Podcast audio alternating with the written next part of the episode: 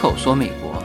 呃，那么现在的时间是洛杉矶的时间，周一清晨哈，呃，可能节目播出的时候呢，会比原来的周一的这个播出时间会迟那么一些。呃，那么这一期呢，我想聊一下中美跨境创业的呃一些趋势和一些机会。啊，那这当然是跨境创业的内容。那其实，呃，自由军身上就是无数个斜杠里面啊，大家不要忘记了啊，有一个叫做跨境创业者。呃，包括我本身，包括我身边的这个圈子一些朋友，呃，那么天天在从事的啊，在探讨的，呃，都是这种跨境的一些机会。因为之前有一个专门的跨境创业的专辑啊，所以呃，这里也替之前的那张专辑打一个广告，就是因为随口说美国的听友其实有百分之六十五是男性听友啊，当然他们可能更忙，呃，更没有时间出来，呃，到洛杉矶其实来找我的也是男性居多，然后探讨的这个话题也是和这个创业有关的。啊，所以其实大家可以翻回头听一下中美跨境创业与投资的这个专辑。那这个专辑在我的无限空间里面也有哈，同时在喜马拉雅上也有。呃，当然这个专辑是付费的专辑，不过里面有四十期的内容，呃，涉及的行业是方方面面，呃，全部都是就是华人跨境创业的。就我们不说说呃美国的白人在美国本土创业的啊这些。不是这张专辑的内容啊，这张专辑的内容就是我们这些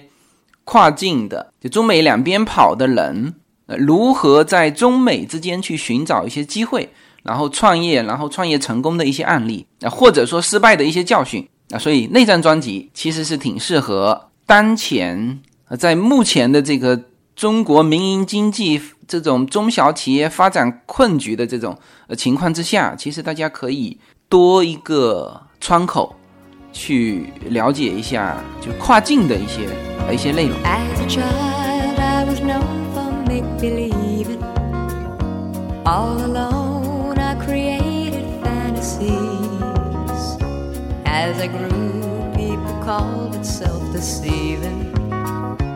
But my heart help me hold the memory，那么这一期呢，我们也是讲这个内容。呃，首先说一下当前局势哈，就是中美贸易战已经持续了快两年的时间了。那么之前说过一期啊，说现在无论是中国方面还是美国的川普这一块，都遭遇到了那一些困局啊。中国当然是经济啊，因为从我们海外得到的讯息来看，就是就二零二零年。可能公布的计划应该是叫保四增五，也就是说，原来什么十几的时代已经过去了啊，什么保七增八的时代也过去了啊，六的时代呢可能也会过去。那么现在的时代叫做保四增五，就是 GDP 的增长率。那么呃，可能大家也都知道哈，这个统计局的数字呢。就是能够参考的，就是它的这个，比如说去年是六点五，今年是五点五哦，那这里面就是下降了一啊，这个可能是只能说可能啊，可能是准确的，但是这个六和五是不是准确的，说不清楚。之前不是有一个段子嘛，就是说就今年的经济增长啊，最后就是看统计局给不给力啊，这个。其实不是一个段子啊，就是呃，我原来专业是会计，就在大学里面的就本科的这个是会计。那么会计里面就学统计嘛，就是有专门的一科学统计嘛。统计老师第一堂课就告诉我们，这个统计这个东西到底是什么？就是说你如何实现什么经济的快速增长啊，或者是这个 GDP 的规模啊？比如说你一家呃有一千万销售额的。工厂，那你怎么实现这个业绩翻翻两番呢？就是把一家工厂分成两个工厂，是吧？A 做一个成品，然后卖给 B，A 公司卖了一千万，B 公司又卖一千万，一下子就实现两千万，这就是统计。当然，这个就是科学的、认真的统计方式，有把这里面重复的地方给它去掉，那这是说认真的统计。而大家知道现在。就我们身边的人都是做企业的嘛，这个一问你，你只要但凡自己是做企业的，你都知道什么呢？税务局报的销售额和你向这个政府报的这个销售额，你可以是不一致的啊。那这里面就空间你就自己去想象哈啊。所以现在的局面哈，就是就中国的局面就是这个样子啊。那当然还有一些小的一些困局啊，比如说这个南方的某一个城市啊，这个啊这个城市呢又通过了什么美国的什么人权法案啊，这些啊都是都是困局。但是我个人觉得。嗯，这些困局当然影响也很大，但是中国最大的问题还是如何保持一个持续的增长。因为中国这四十年的发展从来没有出现过一个时期是停滞的，就停滞的情况，大家该怎么做全不知道。也就是说，现在让你去想象说房子不涨了啊，其实这几年房子已经不涨了哈。其实不涨的情况下，你真正在出手的时候就是跌啊！可能现在这个什么北上深杭还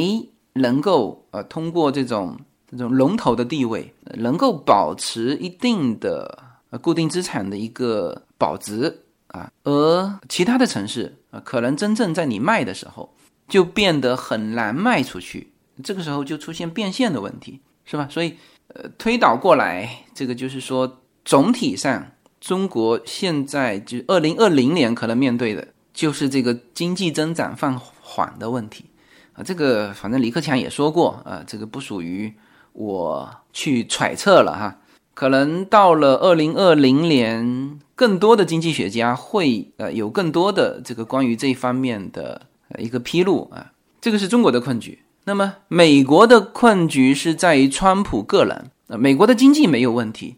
呃，这一次的黑五、感恩节销售都是很好的，然后它的就业率是就持续在降低啊。我这个就业率的问题说了，因为美国这个国家，它的这个就业是很重要的，你只要有一份工作，哎，他就可以有钱供房子，就可以过上一个呃中产阶级的家庭。但是你如果失业，啊，那这个给他家庭、给社会造成的困难都非常大。就美国人没有存款的，你知道吗？所以他的就业率再度降到了历史最低点。然后这一次，呃，因为这个数据的公布，这个华尔街的这个股票又在猛涨，就是就业率降到历史最低，股价升到历史最高。股市哈，美国的股市。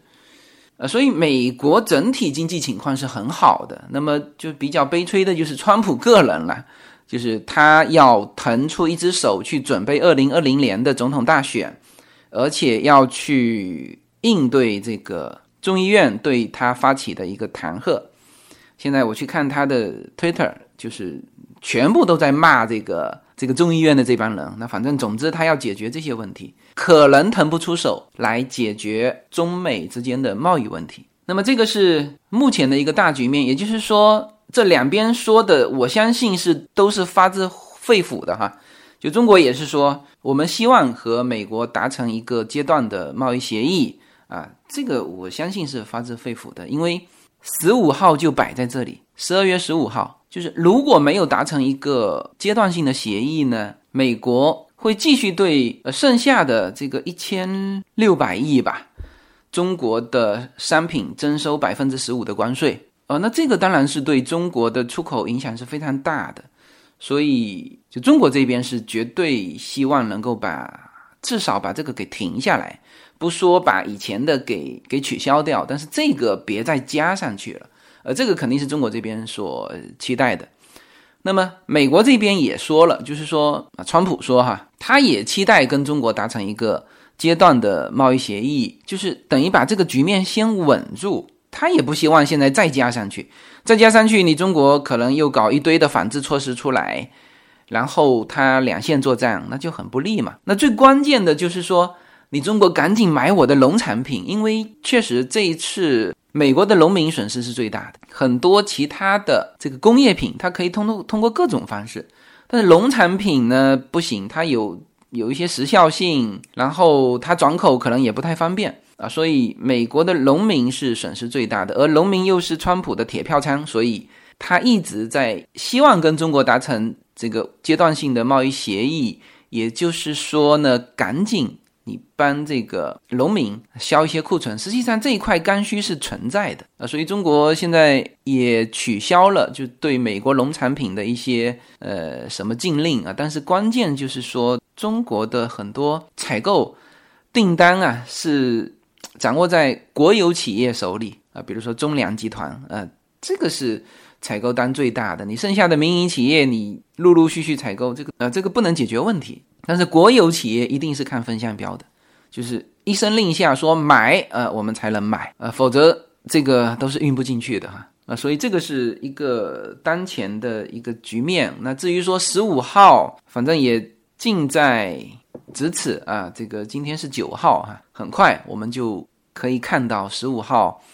到底什么情况，因为这个局面很难讲，所以有人说十五号就是无非是两个结局嘛，一就是。加关税，那这个关系就更恶劣。第二呢，就是达成贸易协议，但是现在中方加了一条，就是说你必须取消之前的。那这个为什么？我上一期节目也讲过，讲那个布隆伯格那一期最后的那个，大家可以去听一下，就是他为什么一定要实现短期的这个利益，我才跟你川普达成协议？因为这里面有很多的政治的因素啊，所以中国这边。他期待的是达成协议，同时把之前的关税取消掉啊。那美国这边期待的是达成协议啊，我就不加你新的关税啊。这一点上，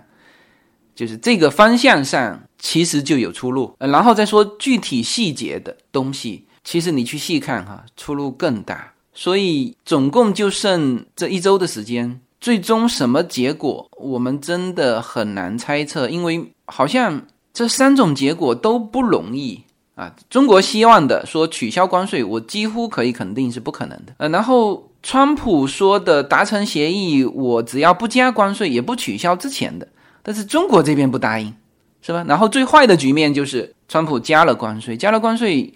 势必造成后面一系列的东西跟上来，中国不反制是不可能的。然后美国的社会继续开动舆论工具。这个宣传中国怎么怎么不好，那么这个对于我们在美国的华人来说啊，实际上是极为不愿意看到这种情况的啊。其实我觉得所有的中国人都应该也不愿意看到这种情况，因为中美这两个最大的经济体如果持续出现这种相背而行，呃，对于中国对于美国的整体的国家发展啊，以及就渗透到每一个家庭。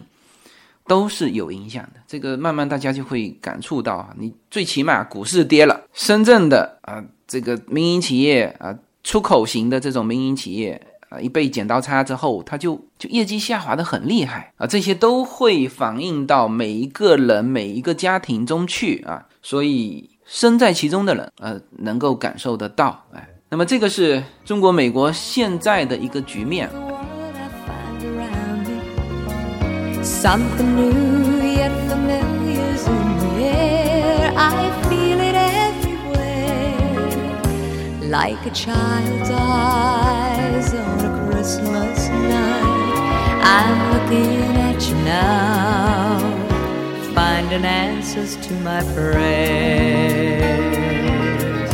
随口说美国的听友大家好，我的新书《平行美利坚》目前已经在当当网、京东等各大网站均开始正式发售，同时在电子书 Kindle 上也已开始发售。那么这本书是随口说美国的第一本书，也是我个人第一本书。拨开迷雾看美国当下，中美两国恰是两条平行线，只有穿梭其中的人才能看清一切。希望大家支持这本书，现在就可以立刻在网上下单购到这本书。谢谢大家。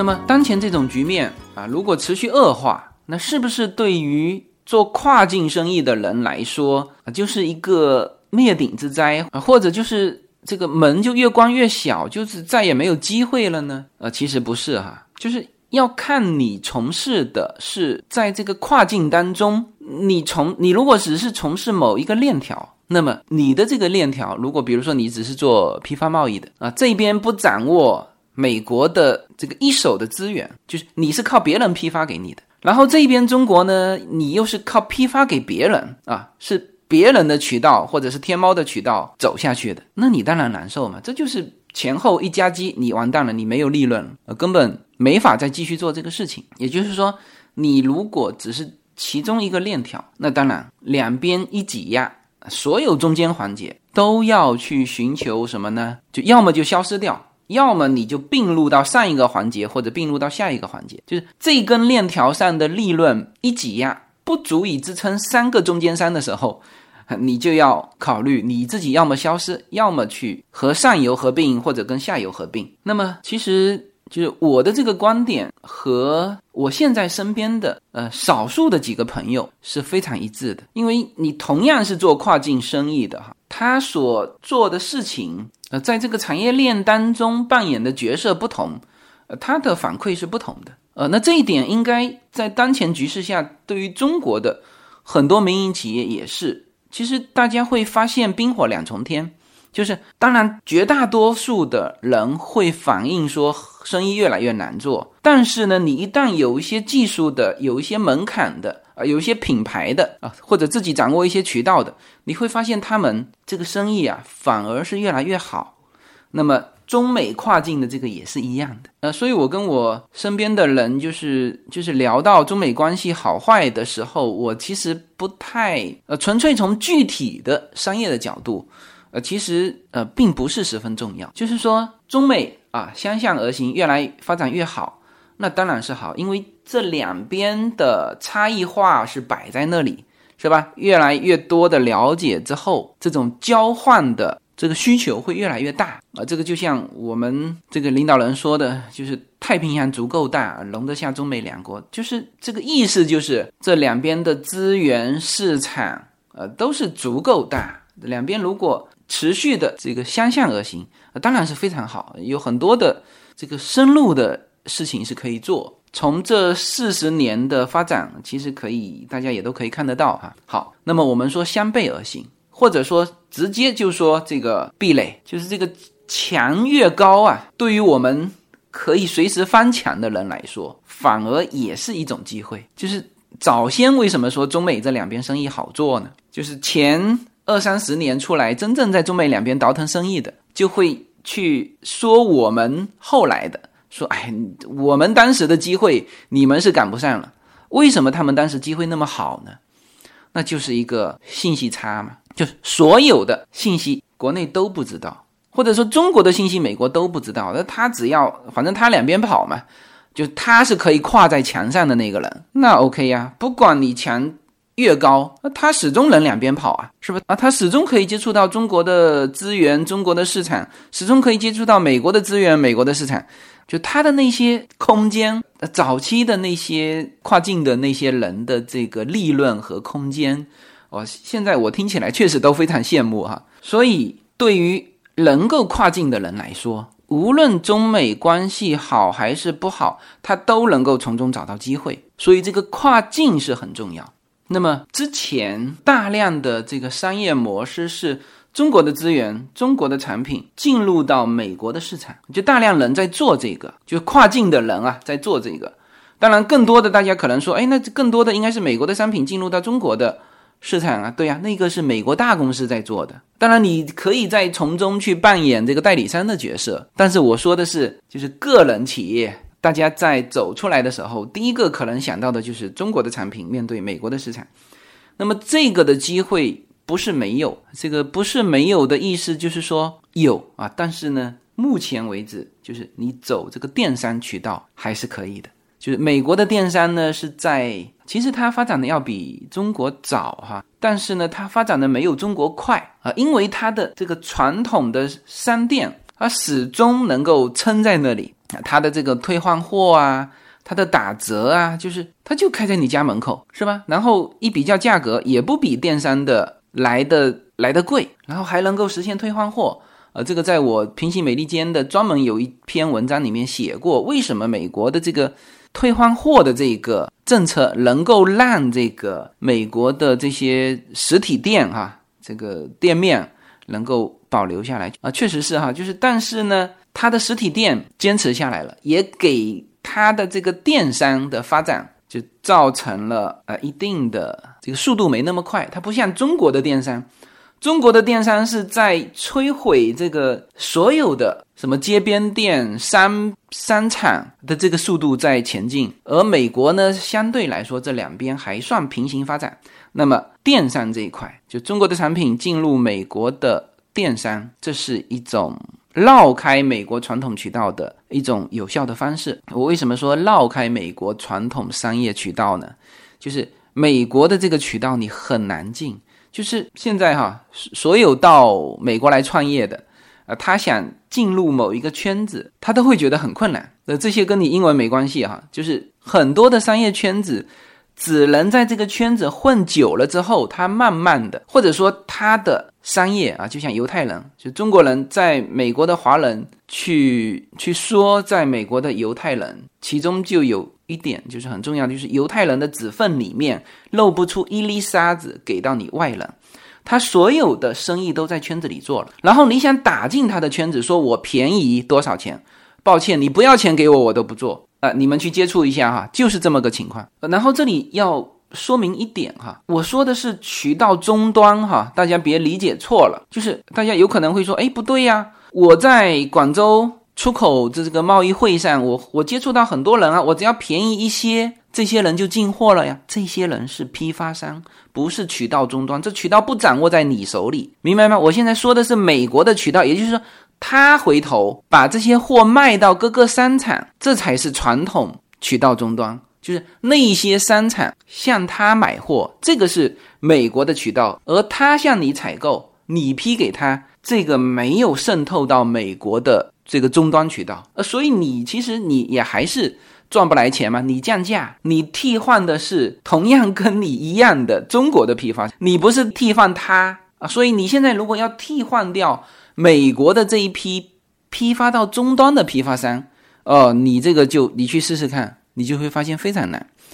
但是电商是不错的，它是绕开了，用新的一种方式绕开了这帮终端啊，所以这个是有机会啊。但是呢，它不是以那种摧枯拉朽的方式去做啊，你要慢慢的去去进入它啊。那这个是。中国玩美国的，那实际上我今天的就是更想说的是美国的产品、美国的资源、美国的品牌，这个是这一期的重点，就是所有人都要去思考这一块，就特别是说给中国的民营企业哈，就是中小企业啊，就是一种就是你中国的品牌卖到全世界各地啊，这是一种，但是你有没有想过，你来美国做美国的品牌？中国人是可以在美国开公司的，而且是全资公司，而且你拿着护照就能来开，呃，不要美国的公民或者是绿卡，啊，这是没有问题。美国很早就是这样，美国对全世界敞开，就所有的人你拿着护照都可以到美国来开公司，设立美国品牌，就把美国当地的就是。对于就有全球竞争力的这些呃资源，你可以做成美国的品牌，然后卖到中国，卖到世界各地。呃，后面这句叫卖到世界各地是顺理成章的事情。就是很多人可能觉得说，哎，我在美国成立一个品牌，可能最终还不是卖回中国。呃，当你真正的在美国开公司做美国品牌之后。就如果一切都是你自己亲手做的，那么你到那个时候的认知水平和眼界，其实就已就已经看到全球各地了。没有什么能够阻挡，没有什么可以阻挡对自由的向往。大家好，这张专辑的播出时间是每周一周五的下午，每周两期，不见不散。现在大家除了收听我的音频节目之外，还可以加入我的微信公众号。公众号的名字是“无限空间”，这是一个跨越中美的自由连接的社群。大家可以通过这个公众号找到您所在的城市，或者是您喜欢的微信群，加入“随口说美国”的社群。同时，也在这个公众号里面啊，已经建成了“随口说美国”的 IP 矩阵，名字叫做“星辰大海”。在这里面呢，大家。可以听到更多的跨境主播为您分享的更多的跨境内容。当然，您如果希望随时能够追踪到随口说美国的各类信息，您还可以登录新浪微博、今日头条、抖音去搜寻“随口说美国”。移动互联网的神奇之处呢，就是可以把同类的人拉得很近，让我们勇敢开始，活成喜欢的那个自己。所以这个时候，真正来说，你的产品就是你原来拥有的那些资源继续有。比如说啊，中国的原料、中国的市场、啊中国的资金啊，这些你原来都有嘛，是吧？当然，你要生产一个 Make in USA 的东西，你必须在美国生产哈。然后这个钱是要回到美国，你要在美国交税啊。那么这样一结合啊，其实你的整个的就是产品的格局、品牌的影响力，那就是全球的。呃，所以这期节目的重点在于一个，就是说，所有跨境创业的，你有没有想过，在美国做出自己的公司？最最重要的就是做出自己的一个美国品牌，然后把它出口全世界各地。呃，这里面我补充一点啊，就是很多人在美国啊，他开公司是为了身份，为了比如说做 L 一转 EB one C 哈。那这里面大家记住一点哈，就是。从美国出口十万美元，等于从中国进口到美国一百万美元，甚至还更好。我说这个大家清楚吗？就是你做这些 L 一转 EB one C 的时候呢，呃，你其实是在中国做哈，你好像是在美国等啊，实际上你的签证啊都是中国拿的，整个中国地区啊，美国领事馆里面只有一个人。他在审核 L 一转 EB one C，就是那一个人，就一个岗位啊，不见得是一个人啊。所以 L 一转 EB one C 啊，你别听那些中介啊，就是说批量，你不可能批量，因为就那一个人在审核。当他看到同样的案例的时候，他心里就会起疑心。你不要以为很多人在看哈，不是就一个人一个岗位在看。那么我现在说一下这个呃这个审批官的一个态度，就是说。现在美国上上下下，就川普要求的是卖美国货，雇美国人，所以出口是他们愿意看到的，而进口，你进再多的进口进来，你当然就是说，人家也会去评价哦，你进来的这个东西是不是科技含量高一点？那当然这个会影响一些哈，但总体来说，他们是不喜欢，特别是中国的东西再进口到美国，这个跟他们现在提的这个是相违背的，就是你是。进来抢占它市场的，所以你做再多的中国商品进口到美国，这种 L A 转 EB one C 的公司，他们第一当然我们也做多了，也见多了。第二，他们是不喜欢的，他们喜欢的是把在美国生产的东西批出去，出口出去，是吧？这个这一点，我相信对于正在做 L one 转 EB one C 的人是蛮重要的。好，那么这个是就是。做一个美国的品牌，然后站在一个全球渠道的一个视野，我觉得这个对于几乎所有的中国企业，呃，都是一个提醒啊。就是，嗯，你看韩国、日本，其实他们比起中国的企业，就是他走出来，你去看三星公司，它几乎就是一个美国公司，就在美国的分公司哈，就全部美国化，美国的资金，美国的人，是吧？美国的工厂，这个他们。这种融合的程度要比中国的企业到美国要高得多，而中国的企业一出一过来，你看这个曹德旺的这个美国工厂，那全部中层干部是中国的，就是最后把原来总经理还是美国人，后来总经理也换成一个华人，然后所有中层干部全是中国人，这个就是说它会有一个过程，但是这个。这个的融合程度实际上是不如日本，呃，特别是韩国做的是相当的好的哈。那你像我们的很多企业啊，在美国上市的很多企业，比如说阿里巴巴，那我们中国人呢，当然都认为阿里巴巴肯定是中国的企业，是不是？但是实际上，你阿里巴巴在美国上市，你赚的钱有分给美国的这个社会啊，这个民众，是吧？至少人家股民赚钱了。那么这种对于美国社会来说，人家才才有用嘛。他就是说，不是你纯粹一个中国的品牌过来就是卖卖卖，然后钱全部回到中国，是吧？这个其实对于你扩展全球的这个这个商业渠道也也不利。就这个，特别是你你想做美国市场，你其实要考虑在美国成立一个美国的品牌，你做起美国市场就更容易。你可以雇佣美国人啊，虽然他们成本高一点哈，但实际上你从中国派一个人过来，携家带口，也要给人家办那个 L1 绿卡，其实不见得成本哪一边高哪一边低啊。所以这个是今天讲的呃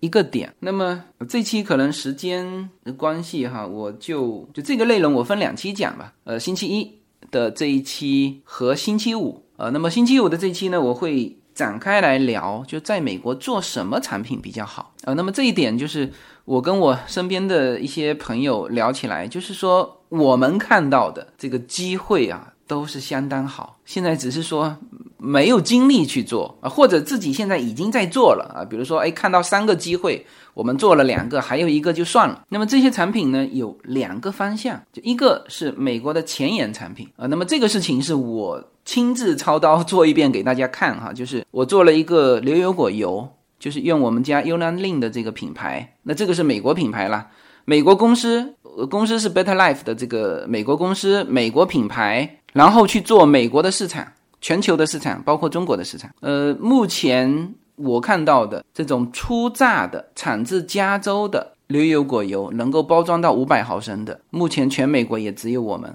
那我看了各种什么 Whole Food 那个超市，看了 M 总上的所有的这个商品信息，只有我们。呃，那这个就是属于叫前沿产品，因为牛油果油美国也是今年刚刚推出来，二零一九年，而且整个美国市场推的都还是第二道的精致的那个油，我们是初榨的。大家知道精致跟初榨的差别哈，初榨是物理压缩，就是冷压，而精致是高温加热，就是把那个。第一道的残渣拿去高温加热，然后就是有化学的一些东西参与进去，但是便宜啊，这里面的成本大概会差到三四倍，所以在美国市场更多的也是吃到这个精致的，像 Costco 卖的都是就是这种叫精致的呃牛油果油。只有像 Whole Food，它才卖二百五十毫升的初榨的牛油果油。那我们这个产品一拿出来，呃，那么就站在这个这个前沿嘛，这个产品序列的前沿。那么这个是一个方向，就还有一个方向呢，就是去做美国的废品，就在美国不值钱的东西，比如说啊之前说过的海参，还有比如说这个密西西比河泛滥成灾的那些鱼，美洲鲫鱼，就这些东西是属于在美国。卖不上价格的，没人要的，甚至是就是政府还补贴你，你捕捞多少鱼，政府还补贴你的啊，这个里面机会多多啊，不仅是做中国的市场，好吧，那么呃这些具体的内容就放到下一期讲。好，那么这一期的内容呢，就先到这里。呃，希望这些跨境的这种商业机会，能够给到这个中国现在的民营企业和中小企业一些新的一个视野啊，一个方向。那我觉得应该是可以帮得到现在的这个呃，在目前这种局面下的民营企业。好吧，那么这期的内容就到这里。好，谢谢大家。